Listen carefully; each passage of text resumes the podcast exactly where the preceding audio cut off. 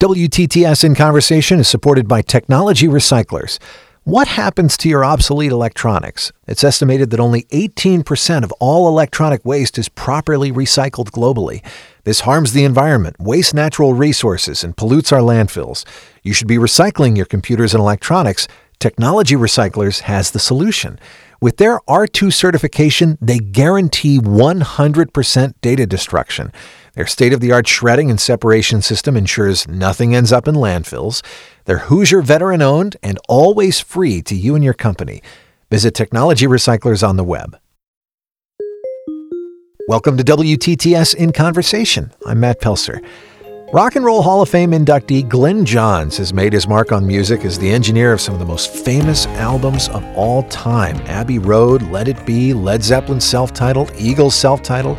He produced and engineered Eric Clapton's Slowhand, Rolling Stones' Get Your Ya-Ya's Out, and the first four Steve Miller Band albums. This month, Glyn Johns turns 80 on the 15th, so we thought we'd revisit Paul Mendenhall's 2015 conversation with Glyn Johns following the release of his memoir, Sound Man. Hey, Glyn, thanks for talking to me. Oh, my pleasure. First of all, just to get a complete feel for the process, Glyn, and, and to help me and the listeners understand it. Uh, could you explain the difference between the recording engineer and the producer and any other levels in between? Uh, okay, a recording engineer is responsible for the sound, literally the recorded sound of uh, the music he's, uh, he's engineering. Um, it's, a, it's a somewhat technical job, not, not as technical as some people might make it out, but um, it, it's a skill in itself. A record producer, however, is an entirely different being uh, and is responsible as the equivalent would be uh, a director uh, to a movie. Um, he's responsible for a budget. He's responsible for the uh, artistic content of, of, the record. He's responsible for the, the supervising the performance of the artist uh, and helping the artist create, if it's a, a self-contained person who's writing their own material, helping them present their uh, their material as best as possible. Uh, so it's it's a very creative role, and would be in charge of the engineer if the engineer was a separate individual. So he he he would be directing the engineer as to what sort of sound he might want. He may be involved with the arrangements of the material uh. So that's the quickest way I can describe it. Well, sure, and I, I guess that that's obvious. Then you probably prefer to be the producer.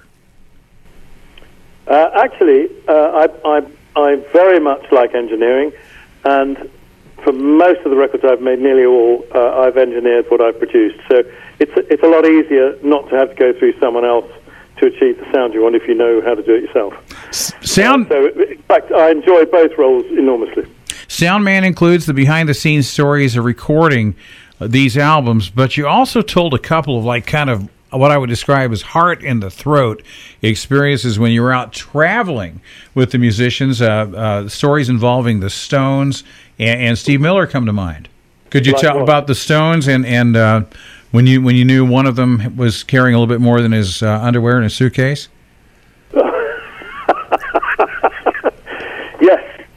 Yes. The Rolling Stones' entry into Sweden on the beginning of their uh, of a European tour it would be in the middle to late 60s. Uh, I don't remember precisely when. Around 67, maybe, 66, 67.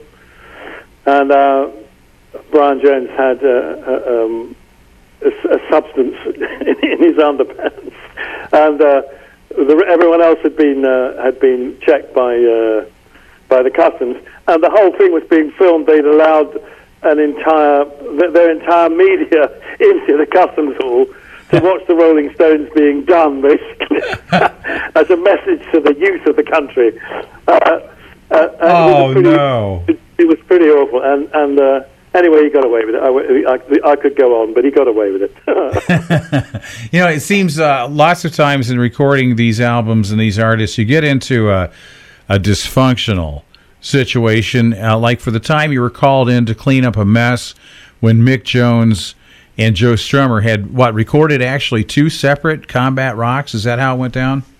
No, not two separate. They'd, they'd made what was a double album uh, um, in America, um, and they delivered it to uh, CBS Records in London, which was the label they were signed to.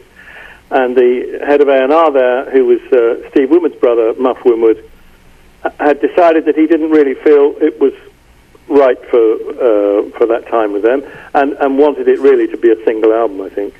But it, it was a bit of a mess, and and um, they, Mick Jones and Joe Strummer were slightly at loggerheads as to as to how it should be completed. So um, it was suggested that I I remix the, the whole record and, and see what I could make of it really. And I, I think it was it was probably my idea to make it a, a, single album. I can't really remember, but I'm pretty sure it was. Glyn, what was the most uncomfortable uh, situation you can ever recall being in? Oh, good Lord alive, that's a very tricky. Actually, you know what? I, I, probably, if I could remember I probably probably wouldn't be prepared to talk about it because it would be detrimental to those around me, and that's you know. Uh, one is one is uh, over the years. Uh, obviously, I've been I've been party to a lot of stuff going on but it's a bit like being a doctor, you know. You're not really allowed to talk about it. well, or, if you, or if you did, you, you probably wouldn't work again. You know, people wouldn't trust. Well, there are some pic, there are some pictures in the book, for example, one of, one involving you and Crosby, Stills, and Nash. I suppose you just have to be assertive in these situations, don't you? Well, yes. I mean, the thing is that no two people are the same. No two artists are the same, and the situation that you may find yourself in with one from one minute to the next can vary tremendously. It, um, very often artist is under under a huge amount of pressure, commercial pressure if they've been successful, to continue their success, uh, and it, it isn't always the most comfortable position for them to be in. When you all regroup after the a year later, after you've had a very successful record, I remember thinking on many occasions, just from my perspective as a producer, driving into the studio for the first time, having had a very successful album the last time in, thinking, Christ, how, how on earth did we do that? You know, because actually you don't really have any idea uh, of how you achieved what you did that was so successful. It just sort of happened. So the pressure is tremendous, and when there's pressure, then, then, then temperaments can go awry. And part of the job of a producer is to try and placate those circumstances, and uh, hopefully that's what I've been able to do. You write uh, very kindly about one of our favorites here, uh, a guy who was born and raised in Indianapolis, John Hiatt. Um, and you said in, in the book that he can paint a picture in a line that would take most mortals an entire page. You enjoyed working with John. I'm an astonishingly talented man. Uh, certainly, if not the best, one of the one of the best songwriters I've ever been in the room with. An amazing, uh, has an amazing energy uh, and professional uh, approach to what he does uh, I can't speak highly enough of him. I, I, I loved working with him. I think I made two or three albums with him, and, and uh, it was a joy to work with him. I tell you. And your son Ethan also kind of got a leg up from John. Yes, John insisted on, on using him. I played John some demos that Ethan had made when he was setting out as a songwriter, and uh, which my son had played on as well as written the material. And uh, I just I was just showing off, really, being a dad. And John decided that he liked the way Ethan played drums uh, as much uh, enough to use him on the next record, which he persuaded me to do. I didn't really think it was a particularly good idea, but John insisted, uh, and it certainly was a great experience for Ethan. Yeah. Now Ethan's ended up following in, in his father's footsteps, uh, yes. producing uh, the Counting Crows' "Hard Candy." Uh, albums for Kings of Leon, some early Ryan Adams albums, and yet the kind of unusual thing is Ryan called you in uh, 2011 to produce Ashes and Fire. What what went into that?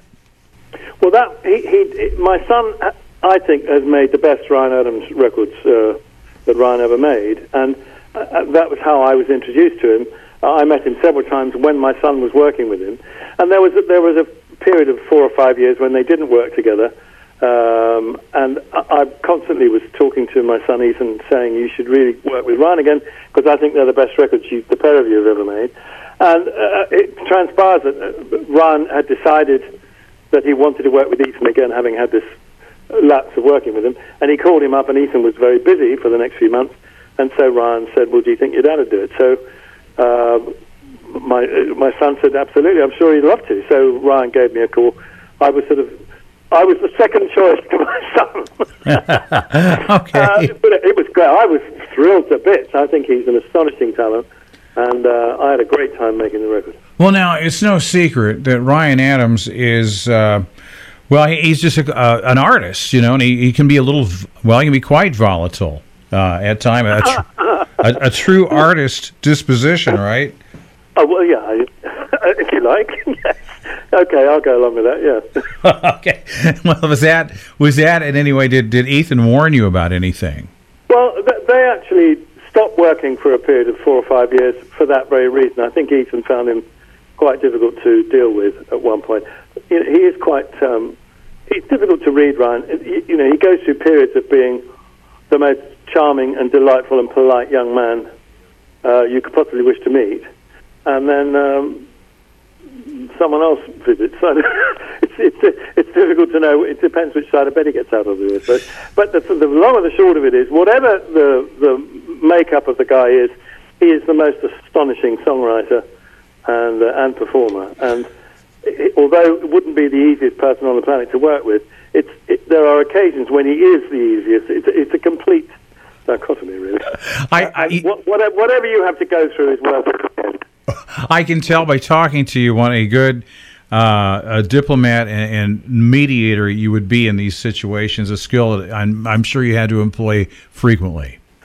Yes, it's part of the job. Uh, uh, uh obviously, you're you're there for many reasons, and and uh, equally, uh, each artist has different requirements. There, there, no two situations are the same when you're producing records, and that's the joy of the job. Really, you learn something every time you walk in the door.